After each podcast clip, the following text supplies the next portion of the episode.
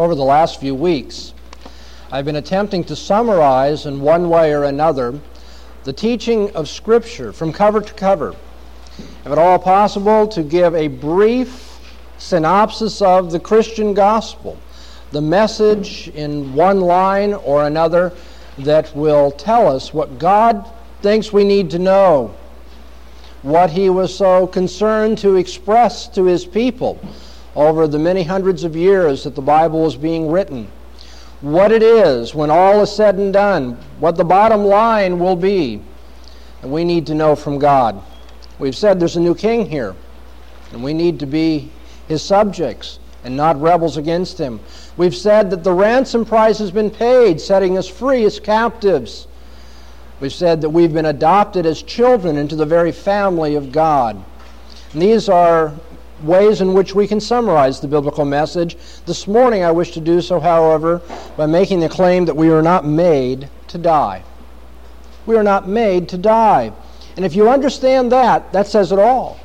If you can unpack why someone would feel like saying we're not made to die and how we can be sure that we will not die, then you will have understood what the Bible has to tell us. You know, death is the greatest misery in human existence. It's also the final question. Uh, if I had the time this morning, I'd like to elaborate, uh, embellish on this. Uh, it's amazing how much of our lives are oriented around death. So much of what we do, the reason for what we do in this world, is oriented to death. You stop and think about that. Why do we have traffic laws? Let me start at the mundane. Okay? Nothing subtle and philosophical about this, nothing grandiose. Traffic laws. Why do we have traffic laws? Well, we have traffic laws so that people won't run into each other on the street. Well, why shouldn't people run into each other on the street? Well, because people might get hurt. Why shouldn't people get hurt? Well, because they might die. And so you now you understand why we have traffic laws? If there were no death, there'd be no need for traffic laws. If there were no death, there'd be no need for policemen. Think of how much we do in our society is geared toward matters of crime and punishment, which have behind them death as the overarching reason. The avoidance of death, make sure that people don't unjustly go to their deaths.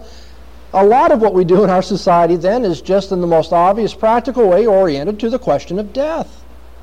But then again, what we do in our lives, how we use our lives, the vocations we go into. I mean, why does one want to make money? I mean, I, I know I tell my, um, my students at school when they're wondering why they should have to pass a philosophy course, I often tell them a little tongue in cheek, well, you've got to pass philosophy because if you don't, you won't graduate from high school. And if you don't graduate from high school, you won't get a good paying job. And if you don't get a good paying job, you won't be able to buy groceries. And if you can't buy groceries, you won't be able to exist. You'll die. That's why you have to pass the philosophy course. Otherwise, you're going to die. All right. Well, like I say, that's a little tongue in cheek, but stop and think about it. There are people in this congregation I know, and even beyond this congregation, it's a persistent problem. Many of us get involved in a vocation and the only reason we stay in that vocation is because we need to survive. Isn't that right? We don't like our jobs. We don't find them meaningful. And if we had the choice between going to Tahiti and going to work, we'd go to Tahiti. There's no doubt about it.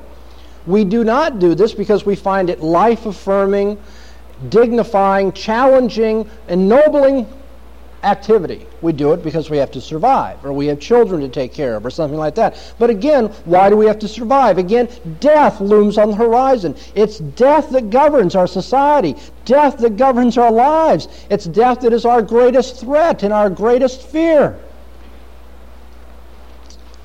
That's what people fear the most. Moreover, death occasions the most profound reflection about the nature of human existence and its meaning. I don't say this with a sense of glee or Pharisaical pride. But you know, as a Christian, I must say that there is some vindication of the truth of the gospel when I see an atheist die. and the family of an atheist have to deal with that. Death does not come easy for anyone. Death doesn't come easy even for Christians who have hope for life beyond the grave. But death comes as a thunderbolt for those who have no hope in God, who don't believe in God. Then we begin to start asking ourselves questions.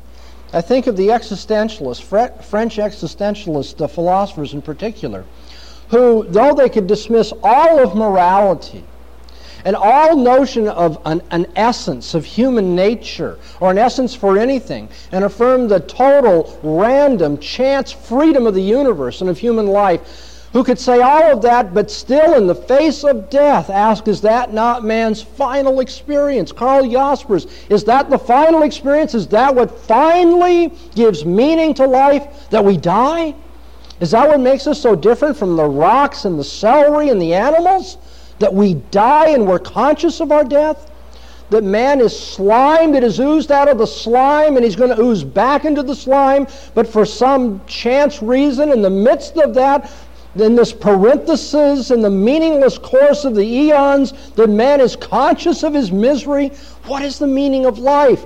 Death forces us to think about that. You don't have to be a professional philosopher. You know very well, you've seen this in your family, you've seen it in your own experience when someone dies. We'll have times when, if no one's watching, and you know, we don't, don't want to admit it maybe, but we have times we stop and think, what is it all about? What is going on? Why do we live at all? The biblical message, the Christian gospel, can be summarized in just this way against the background of death is our utter misery and profoundest reflection, the Christian wants to say, We were not made to die. We weren't. It's wrong. It's out of place. It doesn't fit. We were not made to die. God did not put us here as some kind of supreme cosmic joke to watch us suffer through a few years to find fleeting moments of happiness only to have it snuffed out in the end. We were not made to die, we were made to live. We were made to live abundantly, and we were made to live eternally, not made to die. Now, it's very important at this uh, juncture that I distinguish between human death and animal and plant death. If we want to be true to the Scriptures and to what we know about uh, the world in which we live, it is important to distinguish between the death of a human and the death of, say, a celery plant or of an aardvark or what have you. It might seem initially obvious to most people that we draw those distinctions just because the loss of a human life is so much more significant than the loss of an animal or a plant. Humans have so much more in the way of intelligence, don't they? In the way of talent, in the way of social relations. The loss of a human being occasions much more evident grief than the loss of a celery plant or a mosquito. And so that distinction seems so obvious, but it's more than just what we've been talking about. More importantly, we distinguish human death from animal and plant death because it seems quite likely, I think, from Scripture that there would have been death in the animal and plant worlds whether or not man fell into sin. It does not appear to me from the teaching of God's Word that death, in the simplest biological sense, entered the world through man's sin. And the reason for that, if you'll stop and reflect on it, should become, I think, obvious. Biological death outside of man seems to be an important part of the natural and the essential mode of existence of plants and animals. There are many animals that subsist simply by eating other animals. Now, I realize you could say, I don't believe God created those animals until after the fall. Or you could say, I don't believe those animals um, would begin eating other animals until after the fall which is to say, of course, they didn't grow the teeth necessary to eat the other animals until after the fall, which means that all of them would have died out because it would take so long to grow the teeth, they wouldn't have been able to eat. But all those sorts of problems aside, I think it's much more obvious, if you stop and reflect on it, that biological death per se is something that is just part of the good cycle of life that God has created for the animal and plant world. Many insects survive by eating and thus killing certain kinds of plants or trees. Indeed, most every living thing, whether an animal or a plant, consists of a biological system where cells are continually dying and being replenished. Death is just part of the cycle of life in that sense. And uh, for that reason, since we don't believe that nature after man's fall is radically and completely different from nature prior to the fall, I think it seems inescapable to draw the conclusion that biological death occurred before sin entered the world. Nevertheless, Though biological death is part of the good creation that God made in the sense of cells dying, insects eating plants, animals eating plants, animals eating one another, though that may be part of the cycle of life as God made it, and it was good from the beginning, human death, human death is not good. Human death is not natural. Human death is the result of sin. The Bible indicates that God made the human race to live, to live forever. He did not make the human race originally to die. Death in the human world is not an aspect of God's good creation, as death may be seen the natural cycle of plants and animals. Death for man must of necessity represent a tragedy. The death of a mosquito or of a celery stalk is not a tragedy, but the death of a man is. It's an eternal tragedy because the Bible says man was made in the image of God. Tomatoes and snakes and gorillas and everything else that is alive in this world may have its place in the cycle of nature, but it does not rise above nature. Every other living thing is but part of the created world. Man is above that. He is but a little lower than the angels, according to the Bible, because he is made in the image of God. Man is God like. Nothing else is that's alive. And so death for man is of necessity a tragedy. And the Bible consistently presents human death as the result of sin, not as man's natural end. We may not know much about the physical body of Adam before he fell into sin, but we do know from Scripture that Adam would not have physically died anyway, whether he rebelled against God or not. Adam would not have died if he had not have sinned. And to understand this, we turn to Romans, the fifth chapter, where I'd like to read for you this morning verses 12 to 21. Romans 5, beginning at the 12th verse. Paul says, Therefore, as through one man sin entered into the world, and death through sin, and so death passed into all men, for that all sinned. For until the law, sin was in the world, but sin is not imputed where there is no law. Nevertheless, death reigned from Adam unto Moses, even over them that had not sinned after the likeness of Adam's transgression, who is a figure of him that was to come. But not as the trespass, so also is the free gift.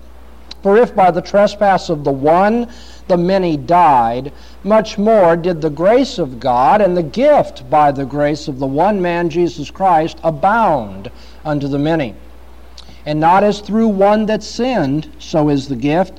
For the judgment came of one unto condemnation, but the free gift came of many trespasses unto justification. For if by the trespass of the one death reigned through the one, much more shall they that receive the abundance of grace and of the gift of righteousness reign in life through the one, even Jesus Christ. So then, as through one trespass the judgment came unto all men to condemnation, even so through one act of righteousness the free gift came unto all men to justification of life. For as through the one man's disobedience the many were made sinners, even so through the obedience of the one shall the many be made righteous. And the law came in besides, and the tres- that the trespass might abound. But where sin abounded, grace did abound more exceedingly, that as sin reigned in death, even so might grace reign through righteousness unto eternal life through Jesus Christ our Lord. And thus far, the reading of God's Word. Paul tells us in the simplest way, indeed, he pounds it into our heads over and over again. Death came into this world through sin, and that the sin of one man. Why do we die? What's the answer to the greatest misery and final question? Why do we die? We die because of sin. This takes us back to Genesis, the second chapter, verses 16 and 17. Indeed, you can almost hear those words in Genesis 2 echoing through Romans, the fifth chapter, at the end of the chapter that we've just read.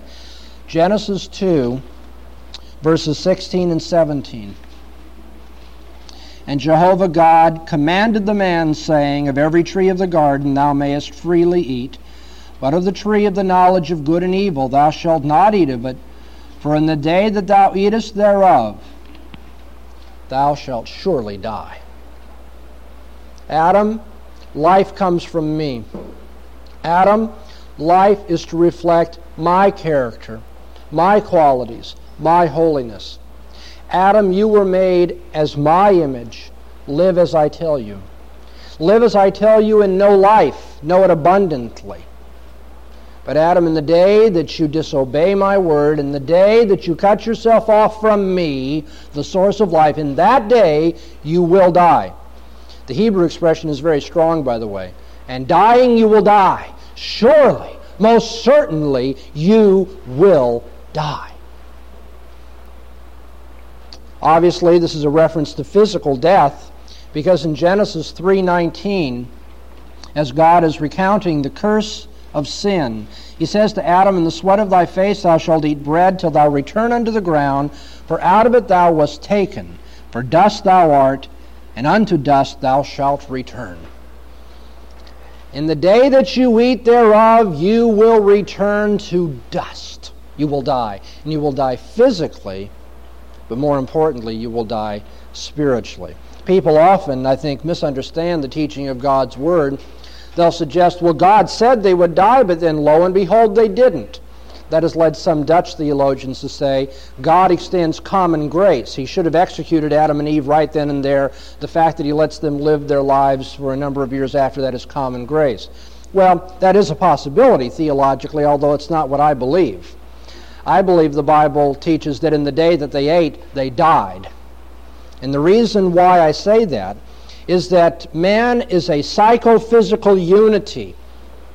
And the physical death that man undergoes is simply an aspect, simply a symptom of the underlying, more fundamental death which he did experience in the day that he ate of the tree. He experienced spiritual death. When Adam sinned, he passed into a new state which is dominated by death, and of which state, physical death, is only the token, only the sign. You see, the deepest meaning of life is fellowship with God, our Creator. Accordingly, the fundamental character of death is separation and alienation from God, disruption of fellowship from the source of life and blessing and meaning. In the day that Adam and Eve sinned, they were set apart from God for destruction. They were cursed with separation from God, and that made their physical death inevitable. For we see spiritual and physical death as involving one another. I really think that's the way we should read it. They were cut off from God in the day they sinned, and they died spiritually. And the outward token of that is that their bodies eventually returned to dust. Well, what this tells us then is that we were not made to die. God did not create man as naturally dying, as having some kind of terminus that is to be expected.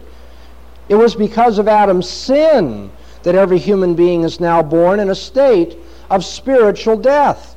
And that spiritual death has become our natural condition. We see that in Romans 5. We've read it. Sin entered the world through one man, and death by sin. We see it in Romans, the 8th chapter, verse 10.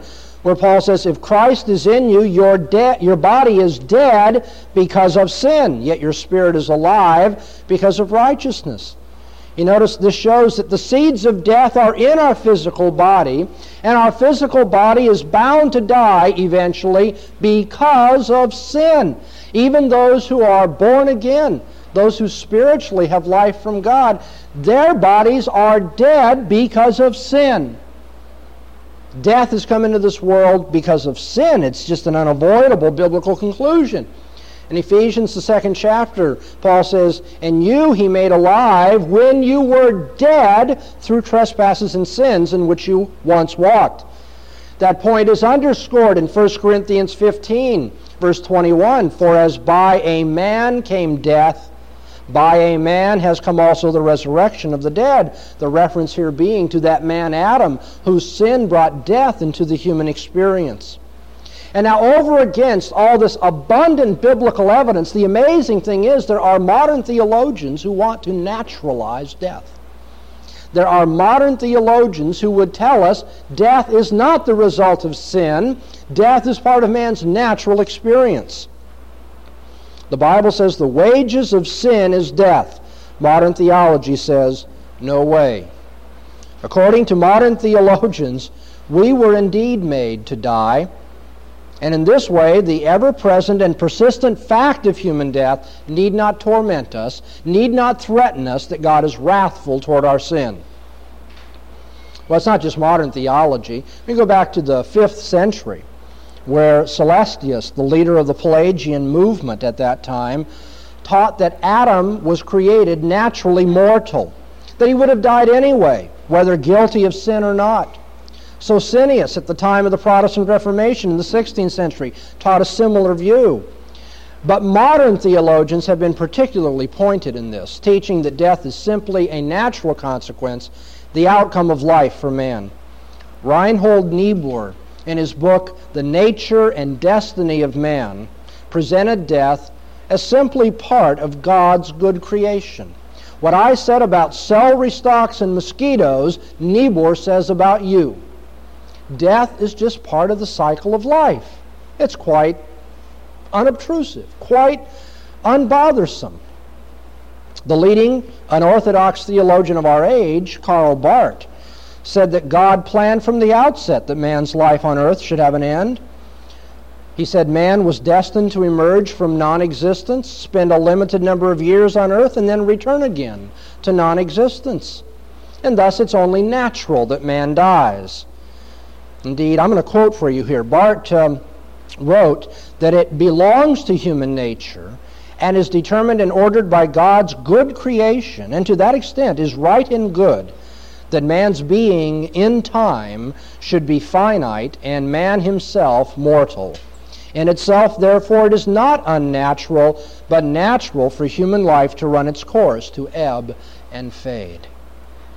And how such sentiments may temporarily calm our fears and relieve our troubled reflections about death, but not for long. I think psychologically, man simply cannot naturalize, cannot accept death as inevitable. There's something that bothers us about it. There's a tormenting and terrifying suspicion that this is not the way things were meant to be, that physical death is not right, and certainly not the end to consciousness. And therefore, in our heart of hearts, we know that death is, as a matter of fact, judgment from God. And that beyond physical death lies an even greater expression of God's wrath toward our sin. Now, modern theology doesn't want to face a wrathful God. Modern theology doesn't want to believe that God demands satisfaction for sin, doesn't want to believe that God must be propitiated, that his wrath is turned aside, doesn't want to believe that we need to be adopted into God's family rather than naturally all belonging to him. Modern theology doesn't want these hard teachings of the Bible, but they are in the Bible. They are part of what God has told us, and we cast them aside to our eternal perdition. We must deal with this God did not expect for man to die. That was not what he was made for. And yet, man, by endorsing rebellion and disobedience, has come under the curse of death. You can't explain Genesis 3:19 except in light of that. Here God is detailing the curse of sin upon the serpent, upon the woman, and upon man, and he says from dust you came, to dust you shall now return. The inescapable biblical and I think psychological fact is that death is a curse resulting from sin. And that curse is not limited to physical death. There is an eternal death an eternal separation from God in torment, which lies beyond physical death. You say, now that's how you want to summarize the Christian message, Pastor? We were not meant to die, but woe is us, we're going to anyway. Is that the message? No. No, the message is gloriously this We were not made to die, and those who believe in Jesus Christ will not die. The good news that we receive from God, as we see it in Romans, the fifth chapter, is that as in Adam all have become under death and its curse, so in Jesus Christ the gift of life and grace abound unto believers. We can't look at the entire passage this morning, but just look at verse 15. But not as the trespass, so also is the free gift.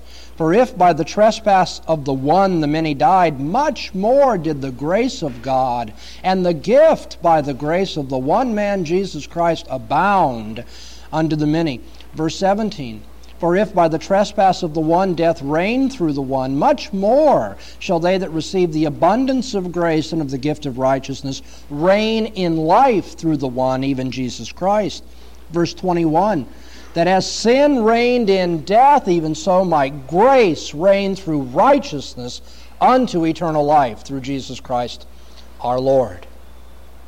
You see, the one act of righteousness, Christ's spotless life leading to his death upon the cross, that act of dying for sinners upon the cross, in the eyes of God counteracts Adam's act of sinning unto death as Adam tried to live unto himself and achieved death, so Christ was willing to sacrifice himself and achieve for himself and for us life. Do you have the two counterbalancing one another. Adam, on the one hand, bringing death into the human experience, Christ dying for sinners, bringing life, eternal life, into the experience of God's people. You see, the Bible says Christ died for our sins, and that therefore our sins will no longer bring their natural wages, death.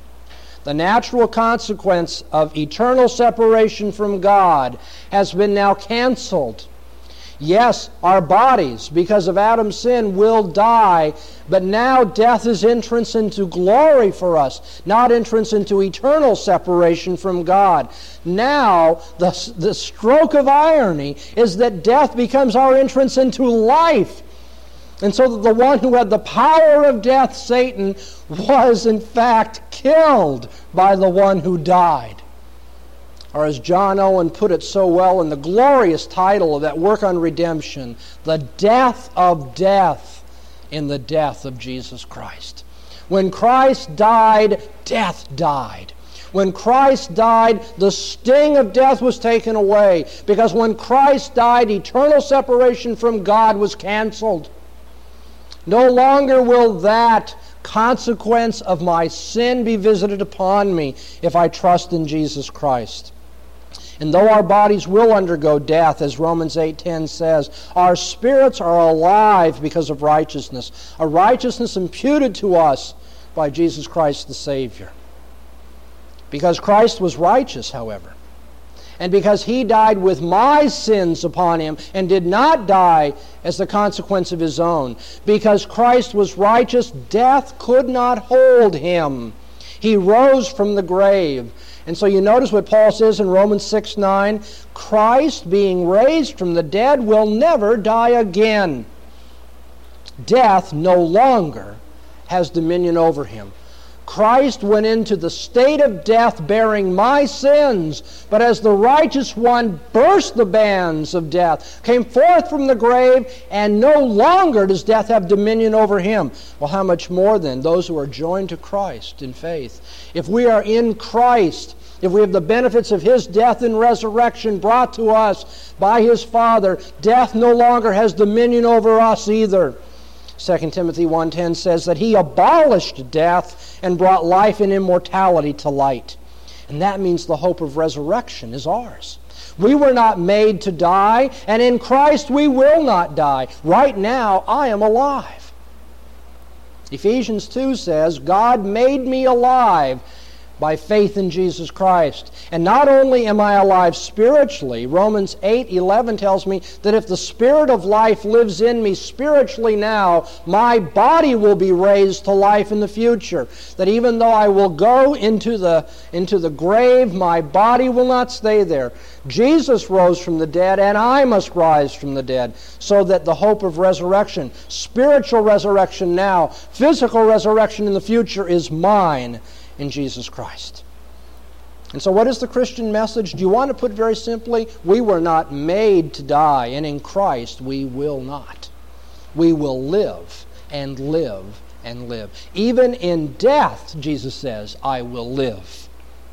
Death doesn't represent an entering into eternal condemnation for the believer.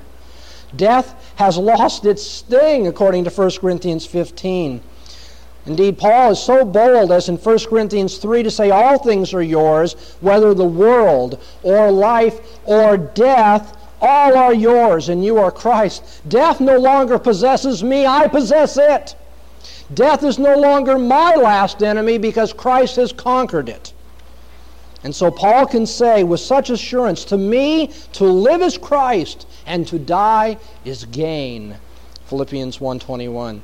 Indeed, in 2 Corinthians 5, he says, We would rather be away from the body and at home with the Lord. And so at this point, death for us, as for the dying thief, if you recall, death for us means but entering paradise. This day you will be with me in paradise. We will enter into the very presence of God to enjoy life and blessing in preparation for resurrection life for all eternity.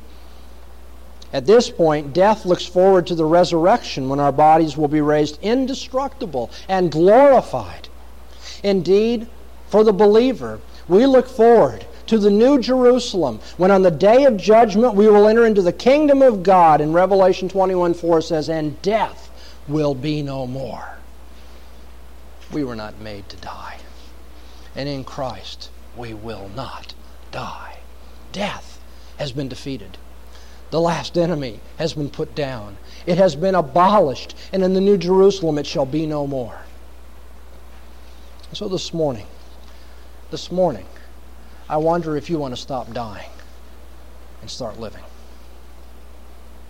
The Bible tells us very simply, and without any humor about it, that we are, as it were, zombies, dead people that are walking around. Spiritually dead, and yet we carry out our daily functions. Spiritually, inwardly dead, and yet living separated from God. Spiritually, not alive at all, and eternally facing the wrath and curse of God. So this morning, do you want to stop dying? You want to stop being a zombie, spiritually speaking? In John, the fifth chapter, verse 24, Jesus said, Truly, truly I say to you, he who hears my word and believes him that sent me has eternal life and comes not into judgment, but has passed out of death into life. Do you want that life? Or do you want to keep reflecting and brooding and pondering over what can it all mean, Alfie? What is life all about? Why do we die? The Christian answer is you were not made to die. Sin brought that into the picture. But in Jesus Christ, the curse of sin has been canceled. And those who hear the word of Jesus Christ can now, today, leave the realm of death and join the land of the living. I hope you join us. Let's pray. Lord, thank you for being the Lord of life. Thank you for being bigger than death. Thank you for coming into this world and facing death right in the face and destroying it. Thank you for dying for us. Thank you for rising from the grave. Thank you for abolishing death and its consequences in our experience so that we no longer fear it as your people, but believing in you and trusting in your redemptive work in our behalf, we can say with, with Paul that to die is gain, that we might live with you forever. Thank you for the hope of the resurrection that we not only experience now spiritually, but will enjoy physically in the future, when you will raise us from the grave and we will, as resurrected and glorified saints, live with you forever in that new Jerusalem where death is no more. Oh, Father, thank you for being so sovereign and so powerful, so loving and kind, merciful and gracious, as to restore us to our original intention, that we should not know death. For we pray in Jesus' name. Amen.